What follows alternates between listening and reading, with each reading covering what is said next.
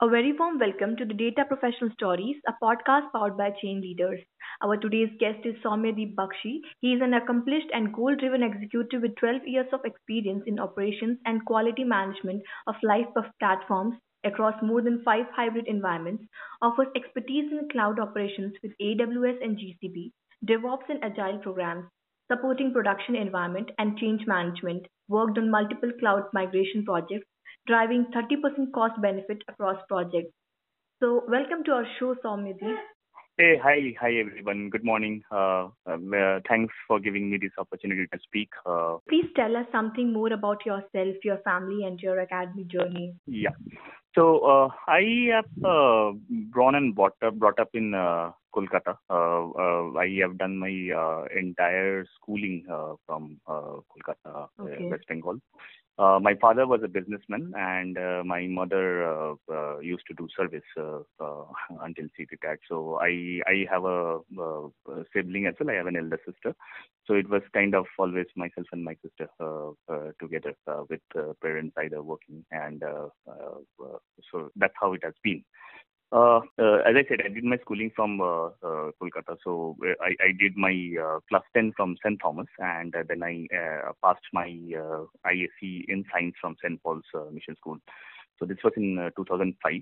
Uh, from here, I went ahead and did my uh, uh, so uh, uh, it, it was in Mallabhum Institute of Technology on Electronics and Communication Engineering. Uh, I completed uh, a postgraduate as well, but that was uh, a distance course while uh, I, I was uh, working. So, uh, like post completion of BTech, I went, I started working. Uh, so, and I did my, I, I, in fact, I'm just doing my master's at this stage uh, as a distance course. Okay, okay, that's nice. Uh, tell me, how did you land in your first job?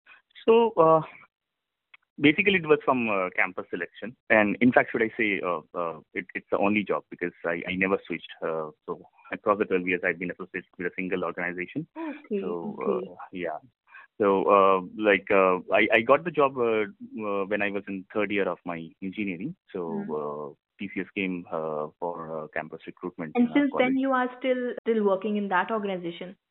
Yes, absolutely. So Okay. 12 years of service in a single organization hasn't changed. And I'm kind of uh, very much attached to the organization uh, Okay, by this okay. point of time. Okay. Um, what was your mindset five years ago about how you're going to take your career ahead? I started as a uh, support engineer. You know, uh, I worked throughout on Linux and database uh, uh, while while I was supporting data warehousing applications.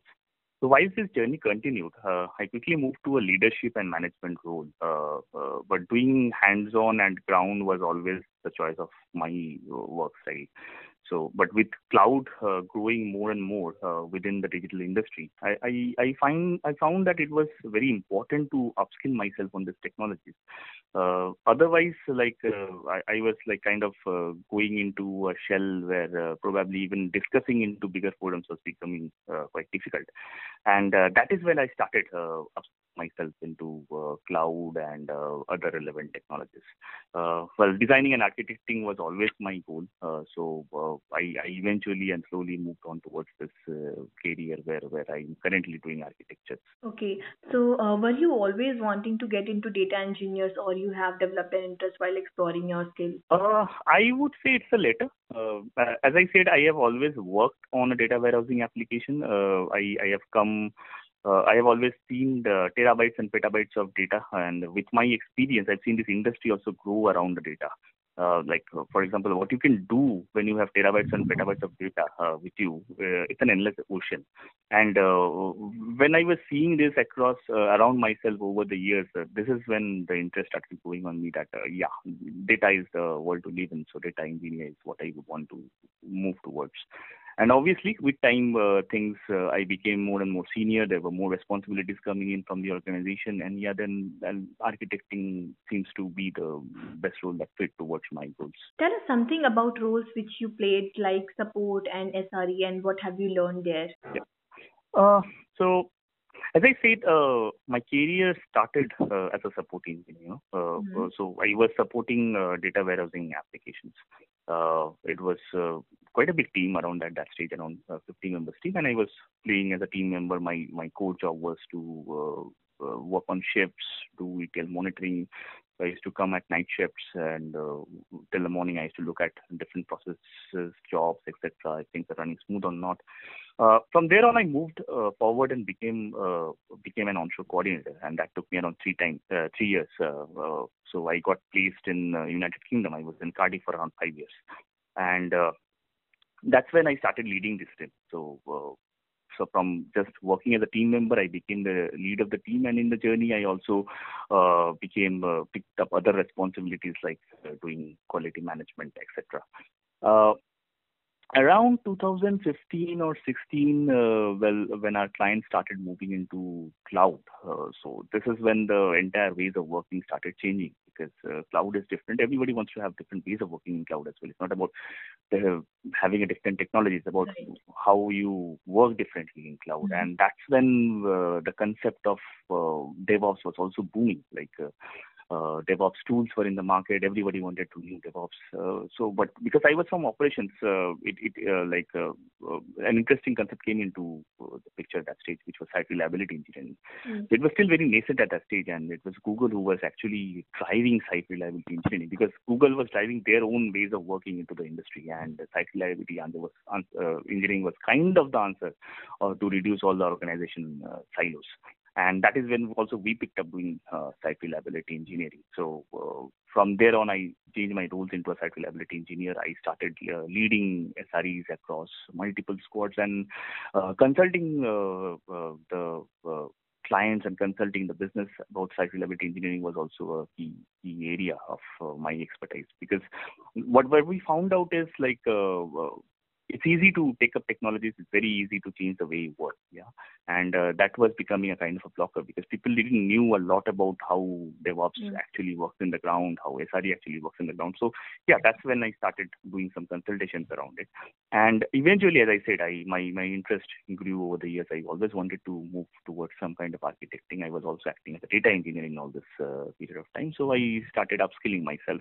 I went into discussions uh, uh with architects, uh, with designers. I I, I started okay. giving my own inputs, mm. and uh, yeah, from there on, slowly I moved towards becoming a cloud architect. Okay, so uh, please share what are you working on right now? So currently, I am a uh, I'm acting as a uh, like cloud architect, but it's more onto the operations uh, aspect. I didn't want it to lose uh, because experience is something that you, you, will gain over the years, and it's, right. it's always very handy. And mm-hmm. like I have around uh, nine to ten years of working like in the in the support area, so I didn't mm-hmm. want to lose that knowledge that I gained from the experience, and thus my architecting capabilities are more towards operational suits. So I work towards designing solutions for automations, okay. designing solutions for end-to-end monitoring, etc. And uh, like yeah, so uh, I have worked with multiple vendors, uh, cloud vendors, AWS and GCP, but currently predominantly I'm working on. Okay, why are organizations keeping cloud at the heart of their digitalization roadmap, according to you? Okay, uh, so over the years organizations like has understood that uh, like to continue uh, competing at the market cloud is kind of uh, very important. They need to have dynamic okay. capability. Yeah. Yeah. They need to have dynamic capabilities you know uh, scale at will on demand uh, and that too at the lowest possible uh, cost. These are the needs of the hour. If you don't have these capabilities you will be left behind in the market. Like if you cannot like uh, like if you're developing applications and suddenly there is a for example if you have developed an e-commerce application mm. and suddenly you have you have given out a sale and from 100 customers overnight you have gone to 1 million customers and you are you are not able to scale. So you are left out. You are you are no there no longer there in the market. And to get to move into to ensure that get into these capabilities uh, without uh, having the constraints of the on-premises uh, it, it, it's important to move into cloud. But yeah, there are there are like multiple challenges uh, like compliance is one of the very big challenges that the organization faces because they like mainly the BSFI sectors. Uh, but uh, but things are moving uh, in the correct direction, I would say, and like that's where the concept of hybrid cloud is becoming so popular nowadays. So where you have constraints, you stay at on-premises or your private cloud areas, and uh, things or workloads where you don't have constraints, only just move them to yes. cloud and become more flexible. Uh, what are the major clouds popular in the industry today? Uh, the three big guns are Amazon, Azure, and GCP. Uh, Yeah. Amazon always has the edge because it started, I think it started in 2006, so that was two or three years earlier than Microsoft and Google. Mm. And that is still giving them a good amount of edge standing today because uh, uh, they still have got a very huge share of the market. Uh, uh, and uh, uh, like even if you look at the different services they provide, that that's much Mm. more than the other uh, cloud vendors. But yeah, uh, with with time, Google and Microsoft has caught up a lot, and they're not really they're, they're not really behind. And in fact, in some areas, you would see organizations opting these, uh, like uh, opting for Microsoft and Google more than uh, Amazon for various reasons. So yeah, these are the three top ones, and then there are others as well, but these are the three top ones. Uh, why do cloud professionals now need to be aware of multiple clouds? Uh, yeah, that's uh, they they definitely need to be aware of, and uh, it's not hard to be uh, aware of, in fact, because Mhm. first thing is because there are like you will not have uh, yeah you might say that AWS or Amazon has a good market share, so you would get many organizations working on AWS, but as I said, the market is changing, and and Google and uh, Microsoft are the booming. Uh, ones that's standing today. So what's uh, it, it might happen that the entire market share is completely segregated across all these three vendors. And and if you if you know at least a couple of these vendors, it gives you a it gives you a lot of uh, uh, strength in your in your CV, I would say. So Mm. I won't say it's about uh, knowing different vendors. It's important that you know cloud computing first, because if you know cloud computing, if you know the Mm. basic, it's just about like you like ice cream and then you choose the flavor. So Yeah, you can, you yes. choose any flavor if you know the ice cream, Yeah. if you like ice cream, right? So uh, firstly, we need to understand what private cloud is. Yeah, uh, private cloud refers to any cloud solution uh, dedicated for use by a single organization. So uh, in private cloud, you are just not sharing, you're not sharing any cloud computing resources with any organizations. Public cloud, we always know that's the one available in the internet where you actually share the hardware and everything with other organizations as well. So you don't know what's going underneath. So probably in the same data center, in the same rack, you are uh, having one server, and uh, and uh, uh, just beside you, probably another organization is having a server. That's how public cloud works. Hybrid cloud is something that's in between. That's a combination of both this. Because as I said, uh, standing today uh, and in future also, many uh, many sectors will have compliance uh, uh, requirements, and they, they will not have like, they won't be able to move their data across to shared infrastructure. So that's why hybrid cloud is important uh, because that gives them the flexibility. They can they can like store what is like secured, what is regulatory requirements stuff. They can keep all those things in their own data centers and uh, or in their own managed on-premises environments. And uh, whatever they can move to cloud, any any workloads Mm. which is not that secure, they can move it to uh, the public cloud and then have a connection between both these two uh, infrastructures or areas. So that's what hybrid cloud is, and that's how- it helps the organizations to become more flexible and easier to move to cloud. Okay, uh, Google Cloud, why can it be the winner based on several of its recent announcements and strategies? Uh, All right, what are the important components one must be aware of in, in GCP? Uh, so uh, honestly, this depends on the business case, you know, uh, Hmm. what you are working on. So uh, I have seen that probably learning or knowing one or two components is good enough in a particular business case, and then there are business cases where you need to know a lot more. But if you're looking for the basics, I think network, compute, processing, and storage, these are the key ones you should be knowing.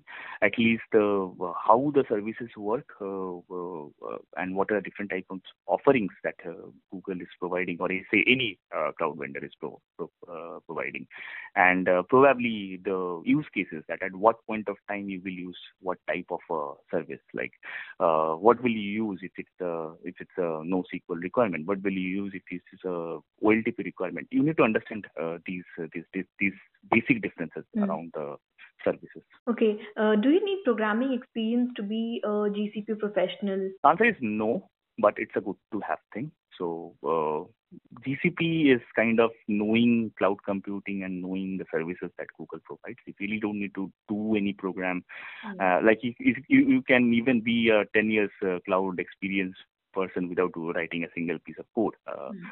But yeah, some programming knowledge or a good programming background is always a uh, key skill or it's always a plus to have.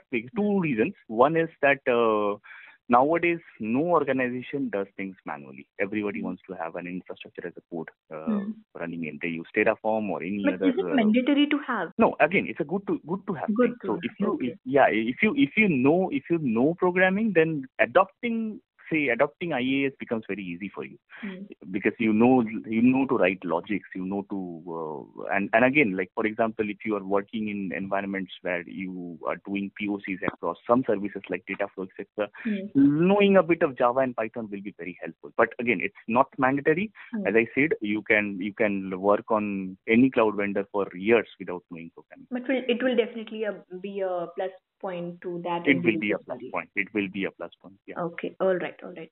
What role do certifications play when looking for a job as a GCP engineer or architect? Yeah, absolutely, absolutely. And then that becomes a negative impression as well. So Yeah. I would suggest specifically for uh, uh, like uh, uh, people who are new in the industry and who wants to learn more, I would suggest at least have six months hands-on in Hmm. something before you even think of doing a certification. Because don't just think of putting a badge on yourself. Yeah. Put a badge on yourself when you know the product. Hmm. Otherwise, it becomes a it becomes a problem later down the line. Yes. So, uh, tell me the important aspects interviewers look for when hiring a cloud professional. So as I said, I do quite a lot of interviews myself. Mhm. Uh, Mhm. What I look for is confidence and, and knowledge. Hmm. So one need to understand, uh, being an interviewee, is that you, nobody in this world will know everything, right? Right. Yeah. So if you try to study hundreds of different technologies and thinking that I have I know a lot now and I am good for the Hmm. interview, you will be in a bad state because uh, you will never know 100% of everything.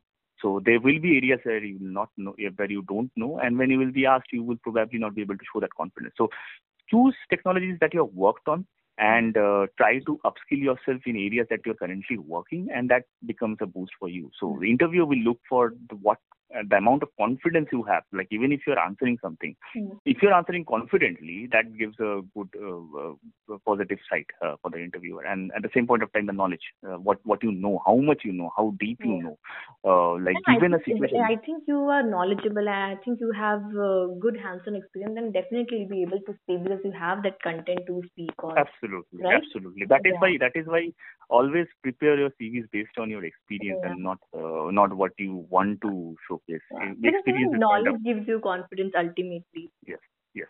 It would be different for freshers. For freshers, I would suggest like uh, it's uh, uh, choose uh, like a few technologies which you uh, from do a bit of R and D, try and understand what's best in the market Mm. right now. Choose only probably a couple at max three. Don't go for hundreds Hmm. or tens even, and then uh, upskill yourself at a good level on those few technologies. Show that in your CV, and then be confident while you're answering. That's what the interviewer will look for. Because the way an interviewer take a interview for a fresher and the way an interviewer take an interview for an experienced associate is kind completely different, and they look for different things in a fresher and a and an experienced associate. All right. Uh, final comments on other cloud platforms which are popular apart from GCP. Uh, so yeah, uh, AWS Azure I have already said. Uh, Yes. Uh, those are the top three along with GCP. Aside to that, uh, one might uh, one must uh, look at uh, Alibaba, IBM Mhm. Cloud, and Oracle Cloud. These are the next three contenders in the market, and IBM Cloud and Oracle Cloud are going very well nowadays. Uh, organizations are going to these vendors as well. So yeah, it would be good to have knowledge of these cloud vendors. But again, uh, if you are learning any cloud vendor, like ensure that uh, uh, you don't learn hundreds of them. Try to be, be a bit selective and uh, make your approach clean because there will be interviews where you will be asked questions around why have you selected this vendor. So you need to know that answer as well. Okay. So before we end this session, I would like to know what is your own learning in GCP cloud services and what advice would you like to give to young professionals? So uh, as I said, I have I myself has learned two different uh, uh, cloud vendors. I have initially learned Amazon, then I learned uh, GCP. I I, I have always found GCP very interesting and intriguing, and with every day new services coming into the market, it's, it's pretty. GCP you're Uh, yeah, Okay. yes, in GCP, yeah, in, because every, every every quarter they will launch something new, they Hmm. enhance their current services. Always keep an eye on the blogs that Google shares around what's coming in new. It would be good if you also register for their uh, events that happens quarterly. So they do a quarterly event where they kind of uh, share all their new services. They they come and tell what they're in the industry right now. So if you, it's it's a it's a one day event once a quarter. So if you are interested in GCP, uh, I would uh, ask the young professionals to start joining these events. Register for them. It's free of cost and it's online. You can join them. Just give an entire day to Google Cloud, and you will really learn a lot of things that's happening in the industry. And then it might happen that you would start uh, thinking about learning a specific service. So yeah, try to attend these events. Try to go through the blogs. That's will that will be my advice. Uh, like whatever vendor you choose, try to uh, Explore that. be up to right? yeah be up to speed with what's happening in the market with that particular vendor. Okay. All right. Um, it's time to wind up the session. Thank you so much, Soumyadi, for being a wonderful guest and sharing your insights to our audience. Thank you, listeners, for spending your time here. Hope you all like it. Please like, share, and comment. And don't forget to subscribe to our Data Professional Stories, a podcast powered by Change Leaders. Thank you very much. Thanks thanks for giving me the opportunity.